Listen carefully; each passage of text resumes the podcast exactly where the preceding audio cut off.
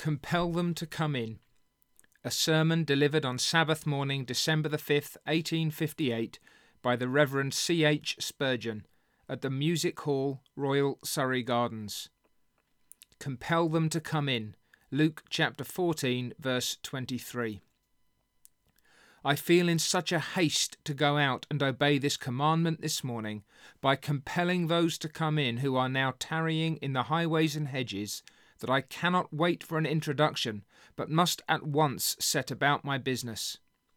Hear then, O ye that are strangers to the truth as it is in Jesus, hear then the message that I have to bring you.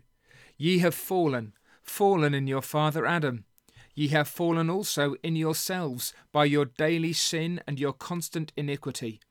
You have provoked the anger of the Most High, and as assuredly as you have sinned, so certainly must God punish you if you persevere in your iniquity. For the Lord is a God of justice, and will by no means spare the guilty. But have you not heard? Hath it not long been spoken in your ears, that God, in his infinite mercy, has devised a way whereby, without any infringement upon his honour, he can have mercy upon you, the guilty and the undeserving?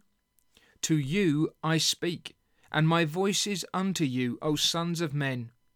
Jesus Christ, very God of very God, hath descended from heaven, and was made in the likeness of sinful flesh. Begotten of the Holy Ghost, he was born of the Virgin Mary he lived in this world a life of exemplary holiness and of the deepest suffering, till at last he gave himself up to die for our sins, the just for the unjust, to bring us to God. And now the plan of salvation is simply declared unto you Whosoever believeth in the Lord Jesus Christ shall be saved. For you who have violated all the precepts of God, and have disdained his mercy, and dared his vengeance, there is yet mercy proclaimed, for whosoever calleth upon the name of the Lord shall be saved. For this is a faithful saying, and worthy of all acceptation, that Christ Jesus came into the world to save sinners, of whom I am chief. Whosoever cometh unto him he will in no wise cast out, for he is able also to save unto the uttermost them that come unto God by him, seeing he ever liveth to make intercession for us. Now all that God asks of you, and this he gives you, is that you will simply look at his bleeding, dying Son, and trust your souls in the hands of him whose name alone can save from death and hell. Is it not a marvellous thing that the proclamation of this gospel does not receive the unanimous consent of men? One would think that as soon as ever this was preached, that whosoever believeth shall have eternal life, every one of you, casting away every man his sins and his iniquities, would lay hold on Jesus Christ and look alone to his cross.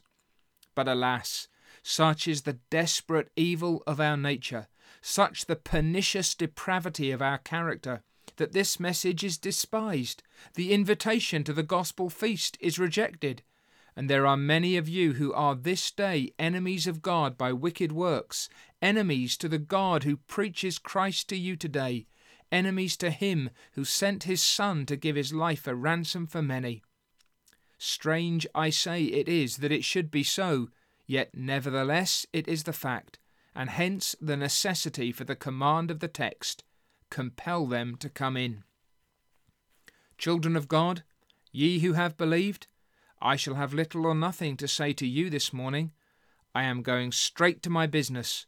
I am going after those that will not come, those that are in the byways and hedges, and God going with me, it is my duty now to fulfill this command compel them to come in. First, I must find you out. Secondly, I will go to work to compel you to come in. First, I must find you out. If you read the verses that precede the text, you will find an amplification of this command. Go out quickly into the streets and lanes of the city, and bring in hither the poor, the maimed, the halt, and the blind. And then, afterwards, go out into the highways, bring in the vagrants, the highwaymen, and into the hedges, Bring in those that have no resting place for their heads, and are lying under the hedges to rest. Bring them in also, and compel them to come in. Yes, I see you this morning, that you are poor. I am to compel you to come in. You are poor in circumstances, but this is no barrier to the kingdom of heaven, for God hath not exempted from his grace the man that shivers in rags and who is destitute of bread. In fact, if there be any distinction made, the distinction is on your side and for your benefit. Unto you is the word of salvation sent, for the poor have the gospel preached unto them. But especially I must speak to you who are poor spiritually. You have no faith, you have no virtue, you have no good work, you have no grace, and what is poverty worse still? You have no hope. Ah, my Master has sent you a gracious invitation. Come and welcome to the marriage feast of his love. Whosoever will, let him come and take of the waters of life freely. Come, I must lay hold upon you, though you be defiled with foulest filth, and though you have naught but rags upon your back, though your own righteousness has become as filthy clouts, yet must I lay hold upon you, and invite you first, and even compel you to come in. And now I see you again. You are not only poor, but you are maimed. There was a time when you thought you could work out your own salvation without God's help when you could perform good works, attend to ceremonies, and get to heaven by yourselves. But now you are maimed. The sword of the law has cut off your hands, and now you can work no longer.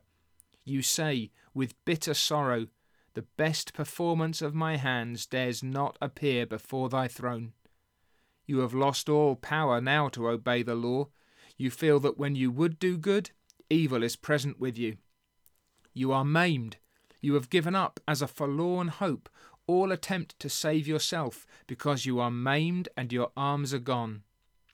But you are worse off than that, for if you could not work your way to heaven, yet you could walk your way there along the road by faith.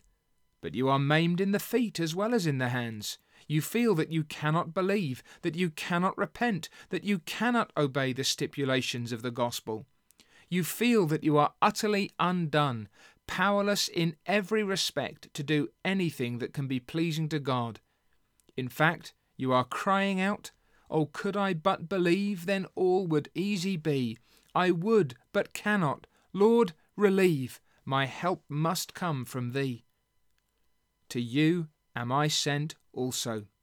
Before you am I to lift up the blood-stained banner of the cross. To you am I to preach this gospel Whoso calleth upon the name of the Lord shall be saved. And unto you am I to cry, Whosoever will, let him come and take of the water of life freely. There is yet another class. You are halt. You are halting between two opinions. You are sometimes seriously inclined, and at another time worldly gaiety calls you away. What little progress you do make in religion is but a limp, you have a little strength, but that is so little that you make but painful progress. Ah, limping brother, to you also is the word of this salvation sent. Though you halt between two opinions, the Master sends me to you with this message. How long halt ye between two opinions? If God be God, serve him. If Baal be God, serve him. Consider thy ways, set thine house in order, for thou shalt die and not live. Because I will do this, prepare to meet thy God, O Israel. Halt no longer, but decide for God and his truth. And yet I see another class, the blind. Yes, you that cannot see yourselves, that think yourselves good when you are full of evil, that put bitter for sweet and sweet for bitter, darkness for light and light for darkness, to you am I sent. You, blind souls that cannot see your lost estate, that do not believe that sin is so exceedingly sinful as it is, and who will not be persuaded to think that God is a just and righteous God, to you am I sent. To you too, that cannot see the Saviour, that see no beauty in him that you should desire him, who see no excellence in virtue, no glories in religion, no happiness in serving God, no delight in being his children. To you also am I sent. I, to whom am I not sent if I take my text? For it goes further than this. It not only gives a particular description so that each individual case may be met, but afterwards it makes a general sweep and says, Go into the highways and hedges. Here we bring in all ranks and conditions of men my lord upon his horse in the highway, and the woman trudging about her business, the thief waylaying the traveller. All these are in the highway, and they are all to be compelled to come in. And there away in the hedges, there lie some poor souls whose refuges of lies are swept away, and who are seeking now to find some little shelter for their weary heads. To you also are we sent this morning. This is the universal command compel them to come in. Now, I pause after having described the character. I pause to look at the Herculean labour that lies before me. Well did Melancthon say, Old Adam was too strong for young Melancthon. As well might a little child seek to compel a Samson as I seek to lead a sinner to the cross of Christ. And yet my master sends me about the errand.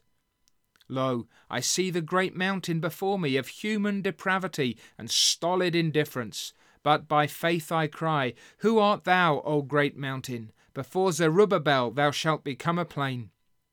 Does my master say, Compel them to come in? Then, though the sinner be like Samson, and I a child, I shall lead him with a thread. If God saith, Do it, if I attempt it in faith, it shall be done.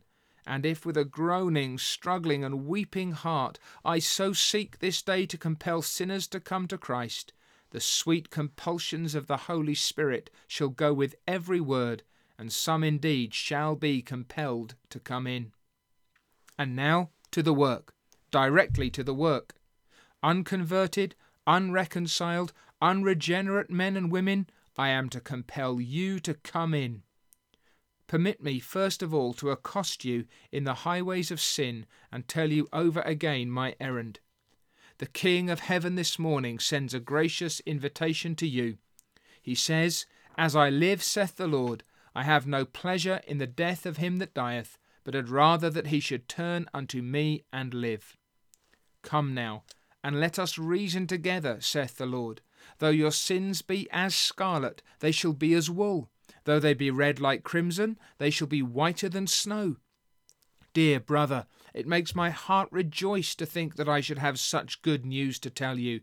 And yet I confess, my soul is heavy, because I see you do not think it good news, but turn away from it, and do not give it due regard. Permit me to tell you what the king has done for you. He knew your guilt, he foresaw that you would ruin yourself. He knew that his justice would demand your blood, and in order that this difficulty might be escaped, that his justice might have its full due, and that you might yet be saved, Jesus Christ hath died. Will you just for a moment glance at this picture? You see that man there on his knees in the Garden of Gethsemane, sweating drops of blood. You see this next, you see that miserable sufferer tied to a pillar and lashed with terrible scourges, till the shoulder bones are seen like white islands in the midst of a sea of blood. Again, you see this third picture. It is the same man hanging on the cross with hands extended and with feet nailed fast, dying, groaning, bleeding. Methought the picture spoke and said, It is finished. Now all this hath Jesus Christ of Nazareth done, in order that God might consistently with his justice pardon sin. And the message to you this morning is this Believe on the Lord Jesus Christ, and thou shalt be saved. That is, trust him. Renounce thy works and thy ways, and set thine heart alone on this man who gave himself for sinners. Well, brother, I have told you the message. What sayest thou unto it? Do you turn away? You tell me it is nothing to you? You cannot listen to it, that you will hear me by and by. that you will go your ways this day and attend to your farm and your merchandise. Stop, brother. I was not told merely to tell you and then to go about my business.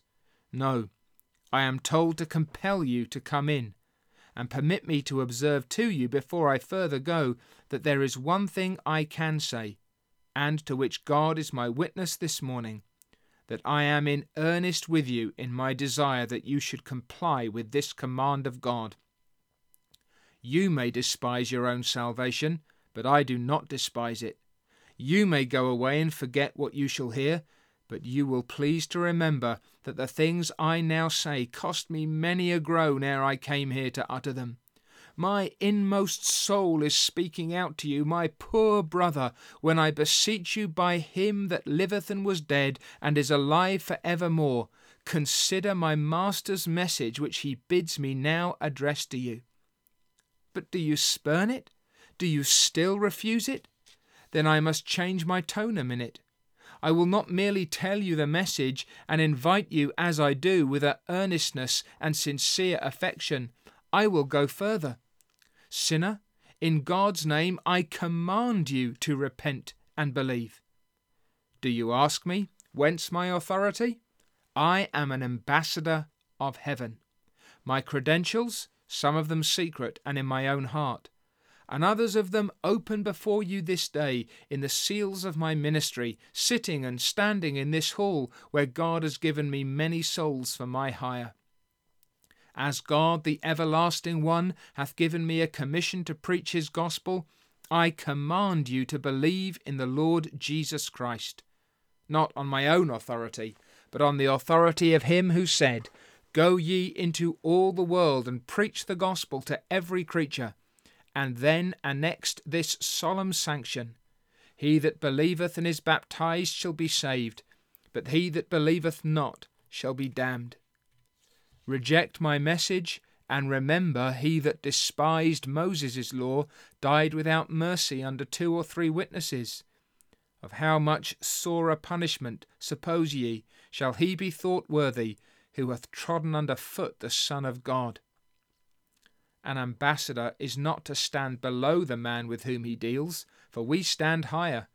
If the minister chooses to take his proper rank, girded with the omnipotence of God and anointed with his holy unction, he is to command men and speak with all authority, compelling them to come in. Command, exhort, rebuke with all long suffering.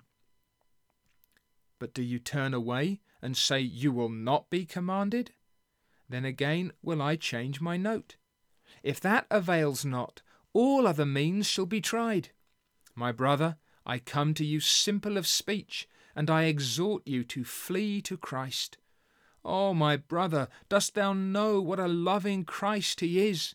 Let me tell thee from my own soul what I know of him. I too once despised him. He knocked at the door of my heart, and I refused to open it.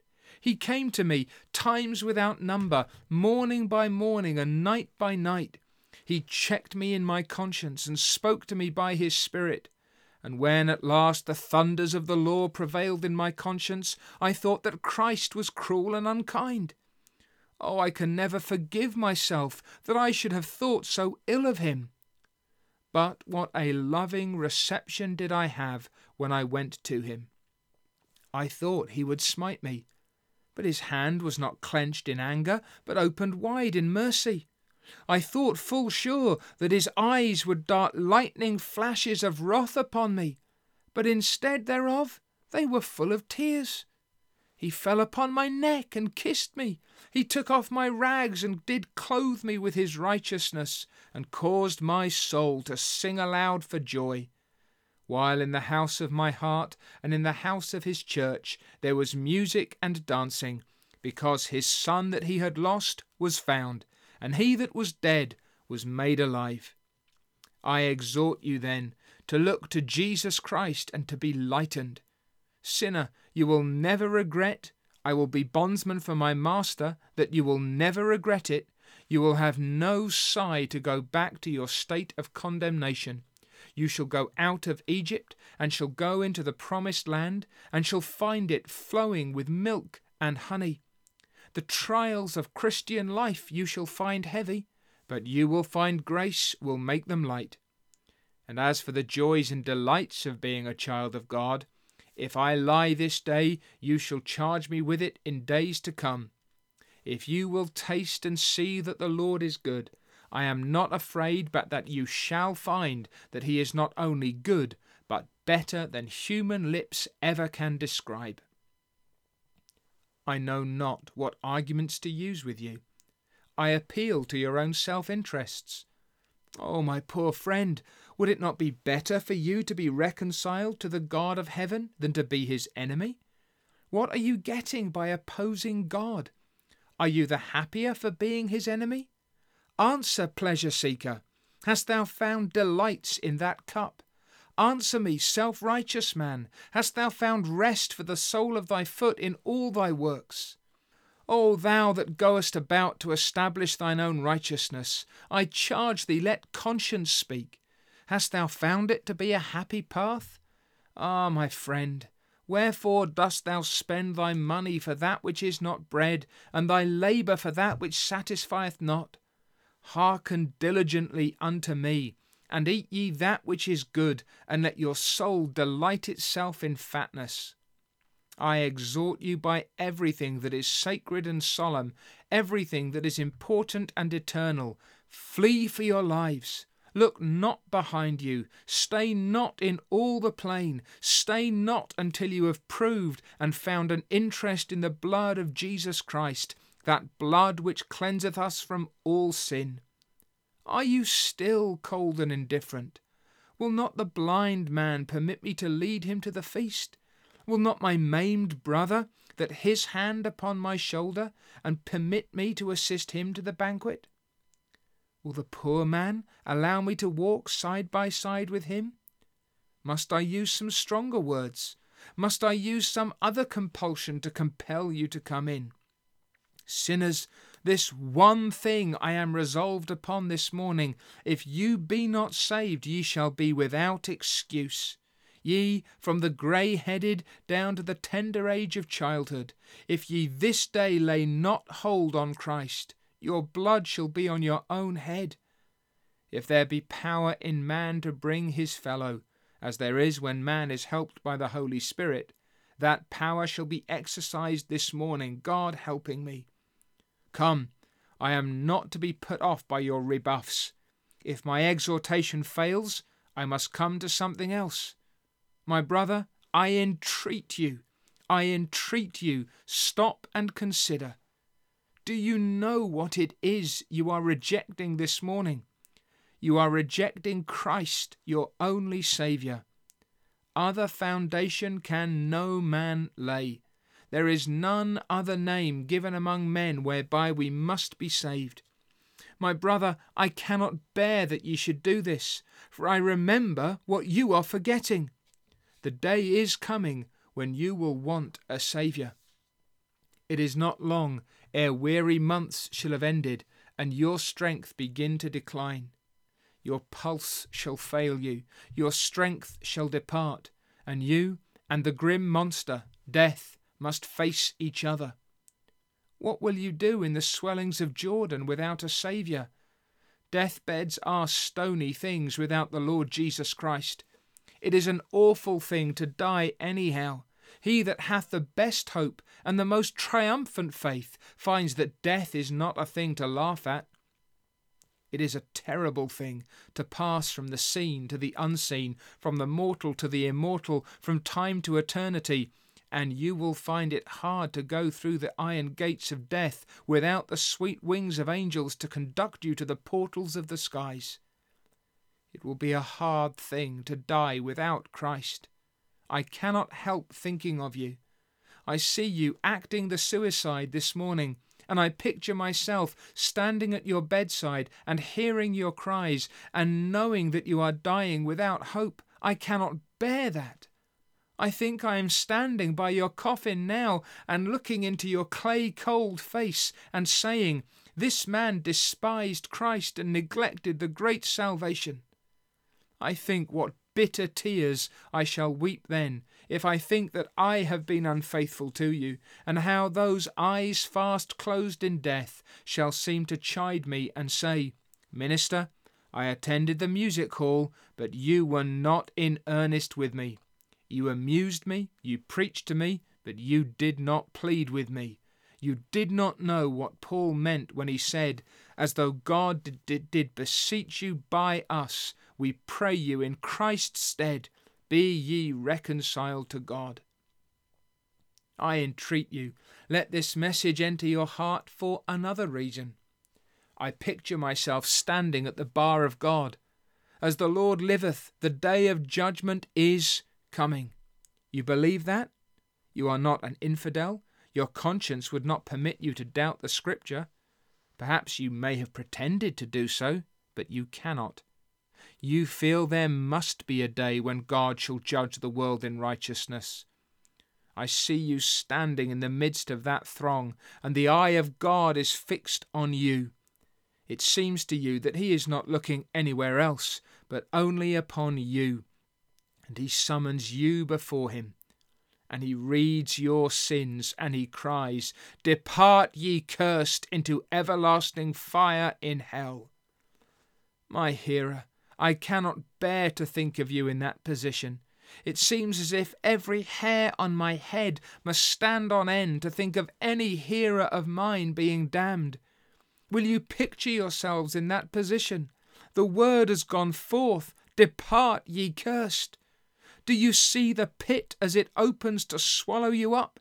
Do you listen to the shrieks and the yells of those who have preceded you to that eternal lake of torment?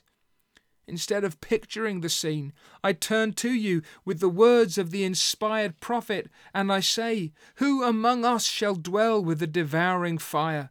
Who among us shall dwell with everlasting burnings? Oh, my brother, I cannot let you put away religion thus. No, I think of what is to come after death. I should be destitute of all humanity if I should see a person about to poison himself and did not dash away the cup, or if I saw another about to plunge from London Bridge, if I did not assist in preventing him from doing so. And I should be worse than a fiend if I did not now, with all love and kindness and earnestness, beseech you to lay hold on eternal life to labour not for the meat that perishes, but for the meat that endureth unto everlasting life. Some hyper Calvinist would tell me I am wrong in so doing. I cannot help it. I must do it as I must stand before my judge at last, I feel that I shall not make full proof of my ministry unless I entreat with many tears that ye would be saved, that ye would look unto Jesus Christ and receive his glorious salvation. But does not this avail? Are all our entreaties lost upon you? Do you turn a deaf ear? Then again I change my note. Sinner, I have pleaded with you as a man pleadeth with his friend, and were it for my own life, I could not speak more earnestly this morning than I do speak concerning yours. I did feel earnest about my own soul, but not a whit more than I do about the souls of my congregation this morning. And therefore, if ye put away these entreaties, I have something else. I must threaten you. You shall not always have such warnings as these. A day is coming when hushed shall be the voice of every gospel minister, at least for you, for your ear shall be cold in death. It shall not be any more threatening, it shall be the fulfilment of the threatening. There shall be no promise, no proclamations of pardon and of mercy, no peace speaking blood, but you shall be in the land where the Sabbath is all swallowed up in everlasting nights of misery, and where the preachings of the gospel are forbidden because they would be unavailing. I charge you then, listen to this voice that now addresses your conscience. For if not, God shall speak to you in his wrath, and say unto you in his hot displeasure, I called, and ye refused. I stretched out my hand, and no man regarded. Therefore will I mock at your calamity, I will laugh when your fear cometh. Sinner, I threaten you again. Remember, it is but a short time you may have to hear these warnings. You imagine that your life will be long, but do you know how short it is? Have you ever tried to think how frail you are? Did you ever see a body when it has been cut in pieces by the anatomist? Did you ever see such a marvellous thing as the human frame? Strange, a harp of a thousand strings should keep in tune so long.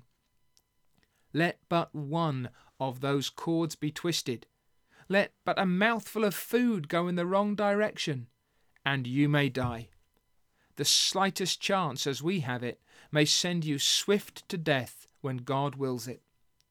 Strong men have been killed by the smallest and slightest accident, and so may you. In the chapel, in the house of God, men have dropped down dead. How often do we hear of men falling in our streets, rolling out of time into eternity by some sudden stroke? And are you sure that heart of yours is quite sound? Is the blood circulating with all accuracy? Are you quite sure of that? And if it be so, how long shall it be?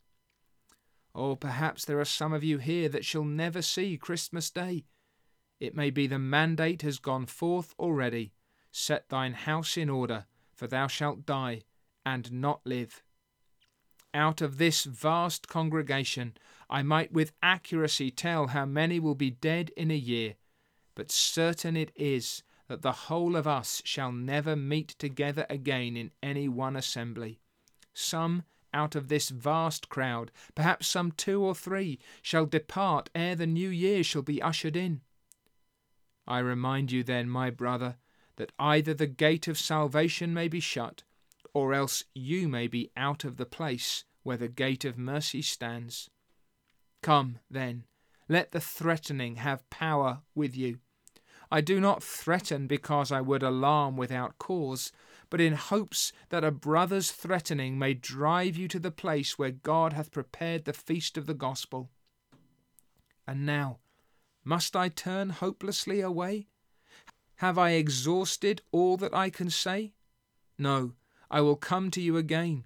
Tell me what it is, my brother, that keeps you from Christ. I hear one say, Oh, sir, it is because I feel myself too guilty. That cannot be, my friend, that cannot be. But, sir, I am the chief of sinners. Friend, you are not. The chief of sinners died and went to heaven many years ago. His name was Saul of Tarsus, afterwards called Paul the Apostle. He was the chief of sinners. I know he spoke the truth. No, but you say still, I am too vile. You cannot be viler than the chief of sinners. You must at least be second worst. Even supposing you are the worst now alive, you are second worst, for he was the chief. But suppose you are the worst, is not that the very reason why you should come to Christ? The worse a man is, the more reason he should go to the hospital or physician. The more poor you are, the more reason you should accept the charity of another. Now, Christ does not want any merits of yours. He gives freely. The worse you are, the more welcome you are. But let me ask you a question. Do you think you will ever get better by stopping away from Christ? If so, you know very little as yet of the way of salvation at all. No, sir, the longer you stay, the worse you will grow. Your hope will grow weaker, your despair will become stronger. The nail with which Satan has fastened you down will be more firmly clenched, and you will be less hopeful than ever. Come, I beseech you, recollect there is nothing to be gained by delay, but by delay everything may be lost. But, cries another, I feel I cannot believe. No, my friend, and you never will believe if you look first at your believing. Remember, I am not come to invite you to faith, but am come to invite you to Christ. But you say, What is the difference? Why, just this. If you first of all say, I want to believe a thing, you never do it. But your first inquiry must be, What is this thing that I am to believe? Then will faith come as the consequence of that search. Our first business has not to do with faith, but with Christ. Come, I beseech you, on Calvary's Mount, and see the cross. Behold the Son of God, he who made the heavens and the earth, dying for your sins. Look to him. Is there not power in him to save? Look at his face, so full of pity.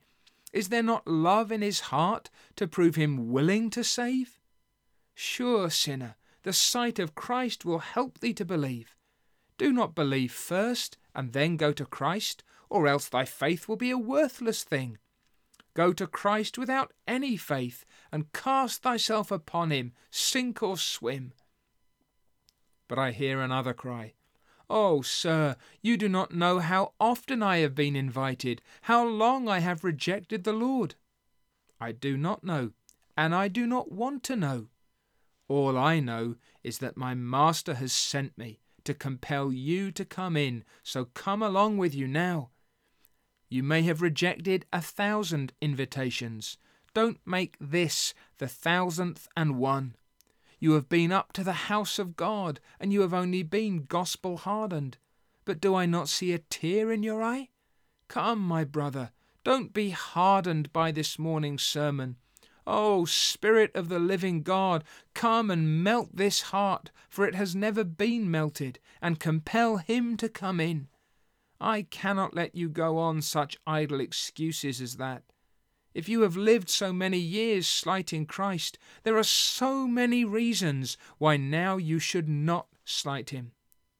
But did I hear you whisper that this was not a convenient time?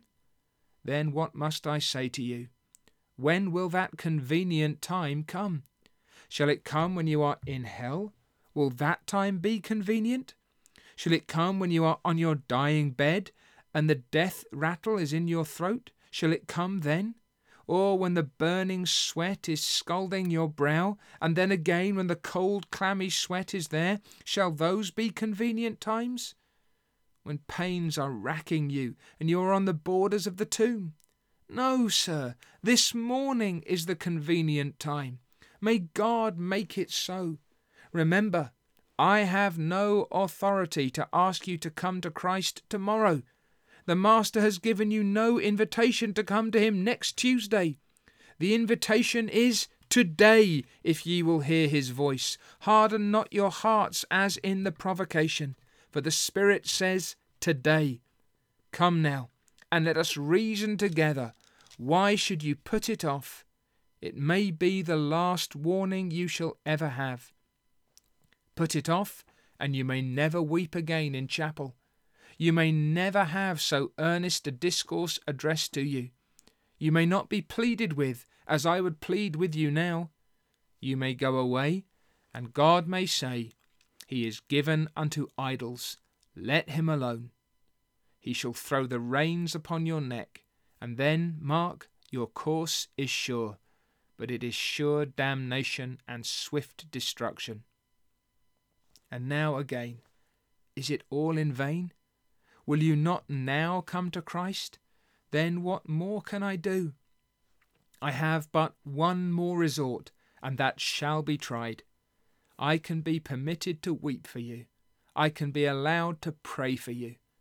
You shall scorn the address if you like.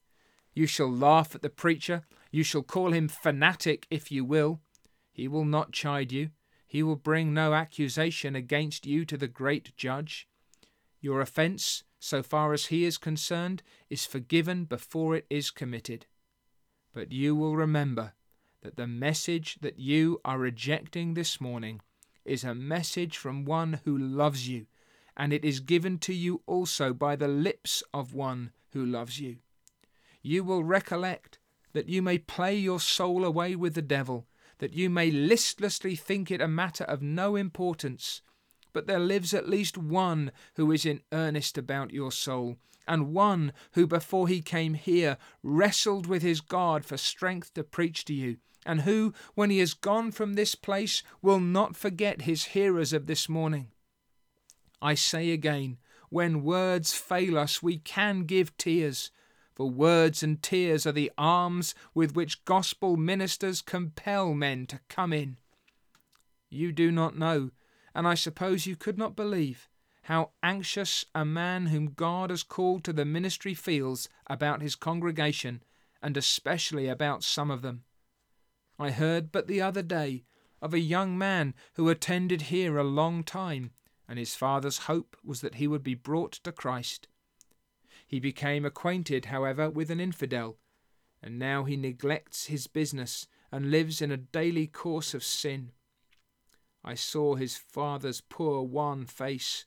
I did not ask him to tell me the story himself, for I felt it was raking up a trouble and opening a sore.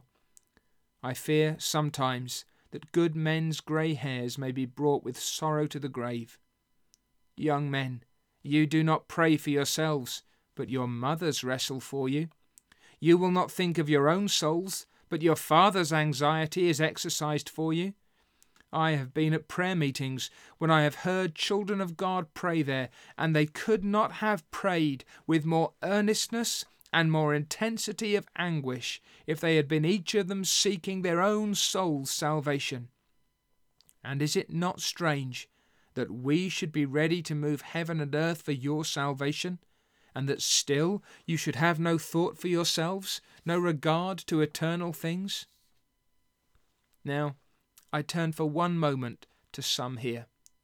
There are some of you here, members of Christian churches, who make a profession of religion, but unless I be mistaken in you, and I shall be happy if I am, your profession is a lie. You do not live up to it, you dishonour it.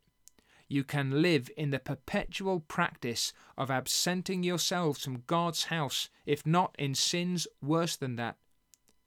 Now, I ask such of you who do not adorn the doctrine of God your Saviour, do you imagine that you can call me your pastor and yet that my soul cannot tremble over you and in secret weep for you?